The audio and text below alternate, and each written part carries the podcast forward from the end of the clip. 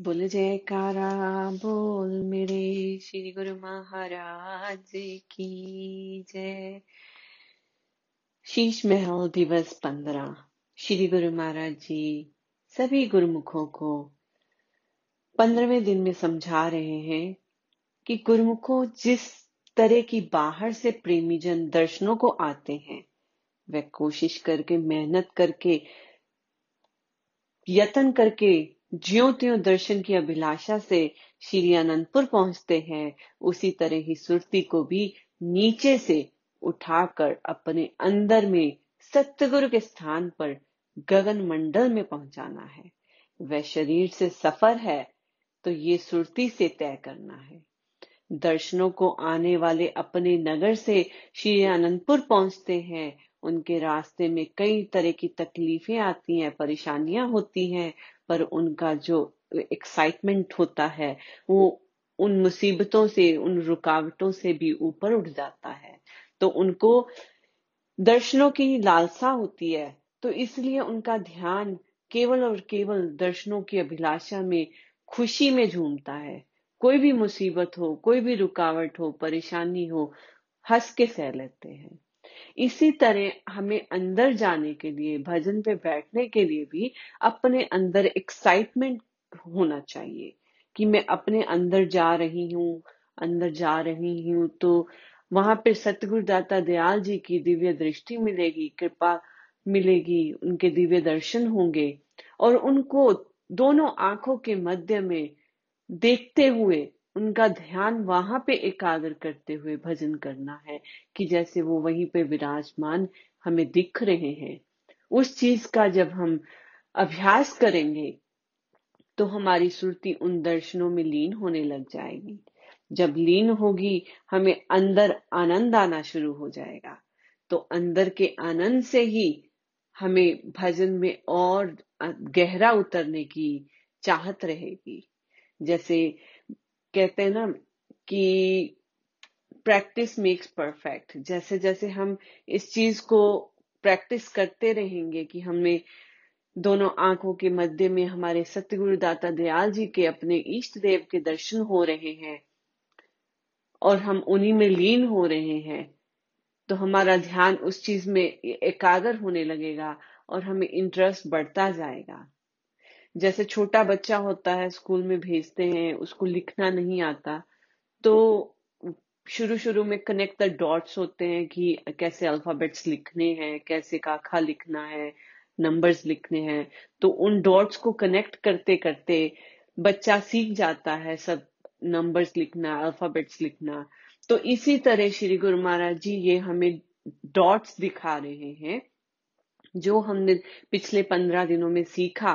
कि ये ये ये पड़ाव हमारी जर्नी में आते हैं। अजब अजाप नाद नाद की ध्वनि सहज समाधि में लीन होना कैसे गुरु के वचनों को मानकर चलना चाहिए। ये सब हमारे कनेक्ट द डॉट्स हैं। जब इन, हम इनके ऊपर चलते चले जाएँगे गुरु के वचनों पर दृढ़ विश्वास रखकर आगे बढ़ते जाएँगे तभी हमें अंदर जाने की आसानी मिलेगी। जिसको रास्ता पता होता है अगर वो हमें गाइड कर दे अच्छे से तो हमें अपनी मंजिल तक पहुँचना बहुत आसान हो जाता है। आजकल जैसे जीपीएस होते हैं, किसी से पूछने की ज़रूरत नहीं पड़ती। जीपीएस यू, में अपना एड्रेस डाला कि कहाँ पे जाना है, पहुँच जाते हैं। तो इसी तरह जो गुरु महाराज जी हैं, वो भी हमारे जीपीएस हैं।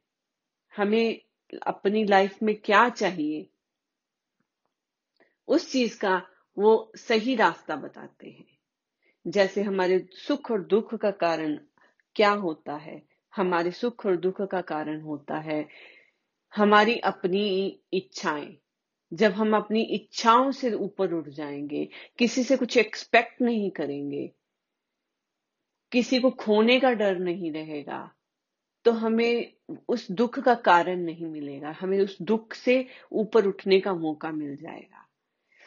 कहते हैं कि जिसको मोक्ष पाना है, उसको अपनी इच्छाओं को छोड़ना होगा।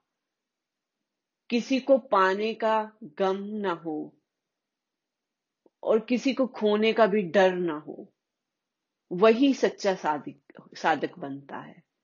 और वही आगे बढ़ सकता है। और इसी चीज़ को हमने फोकस करना है कि हमें सिर्फ़ और सिर्फ़ केवल और केवल हमें अपने सतगुरु से मिलने की चाहत होनी चाहिए और कुछ नहीं होना चाहिए। ज, जब हमें सतगुरु से मिलने की चाहत होगी हमारा इंटरेस्ट भजन में बढ़ेगा। जब इंटरेस्ट भजन में बढ़ेगा तो हमें अंदर की सुख और शांति प्राप्त होगी। तो इसीलिए अगर कोई काम इंटरेस्ट से करेंगे तो उसका रिज़ल्ट हमें हंड्रेड परसेंट मिलेगा। अदरवाइज़ हमें उसका रिज़ल्ट अच्छा नहीं मिलेगा। तो हम कह देंगे, चलो पास मार्क्स ही आगे बहुत है। क्यों? क्योंकि हमें पता है कि हम, हमने उस पे इस सब्जेक्ट में अच्छा नहीं किया। तो चलो, अगर पास मार्क्स ही आ जाए तो उतना भी हमारे लिए बहुत है। तो इसलिए अगर हमें अपने अंदर उतरना है अपने सतगुरु की प्रसन्नता पानी है, या हमें अपने सुख दुख से ऊपर उठना है, सब चीज़ का इलाज एक ही है, भजन सुमिरन, मन की एकाग्रता।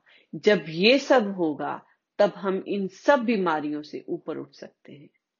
दुनिया में तो हर बीमारी का इलाज अलग अलग होता है बट मेन कॉमन चीज़ एक में होती है एंटाबायोटिक तो एंटाबायोटिक जो होती है, वो बहुत सारी बीमारियों को ठीक करने में मदद करती है। एक पेन किलर और एक एंटाबायोटिक ये दो चीज़ें कॉमन होती हैं जो ज़्यादा बीमारियों को में यूज़ होती हैं। तो इसी तरह गुरु महाराज जी भी समझाते हैं कि भजन अभ्यास करने वाले को अपना पूरा इंटरेस्ट देना होगा और अपने मन के विचारों को चलते हुए उनको देखना होगा कि वो अपने मन के विचारों में क्या ला रहा है। जब हमें पता होगा कि लीकेज क्या कहाँ पे है, निंदा चुगली हम कर रहे हैं तो हमारे बैड कर्म बढ़ते हैं। जब ये सब पता होगा, परहेज करेंगे तो हम अपनी बीमारियों से ठीक हो सकते हैं, मन की बीमारियों से ठीक हो सकते हैं। तो गुरुमुखो, यही श्री गुरु महाराज जी समझाते हैं कि अपनी खैर खवाई, नेक नीति और सच्चाई के साथ, सेवा और प्रेम में सतगुरु के साथ रहे, अपना ध्यान दृढ़ करें और वही हमें सच्चा सुख और सच्ची खुशी देने वाली है और उसी से हमें अंदर जाने का रास्ता मिलेगा और हम पहुँच भी जाएँगे। श्री गुरु महाराज जी की प्रसन्नता पाएँगे। बोलो, जयकारा, बोल मेरे श्री गुरु महाराज की जय। बोलो, साचे दरबार की जय।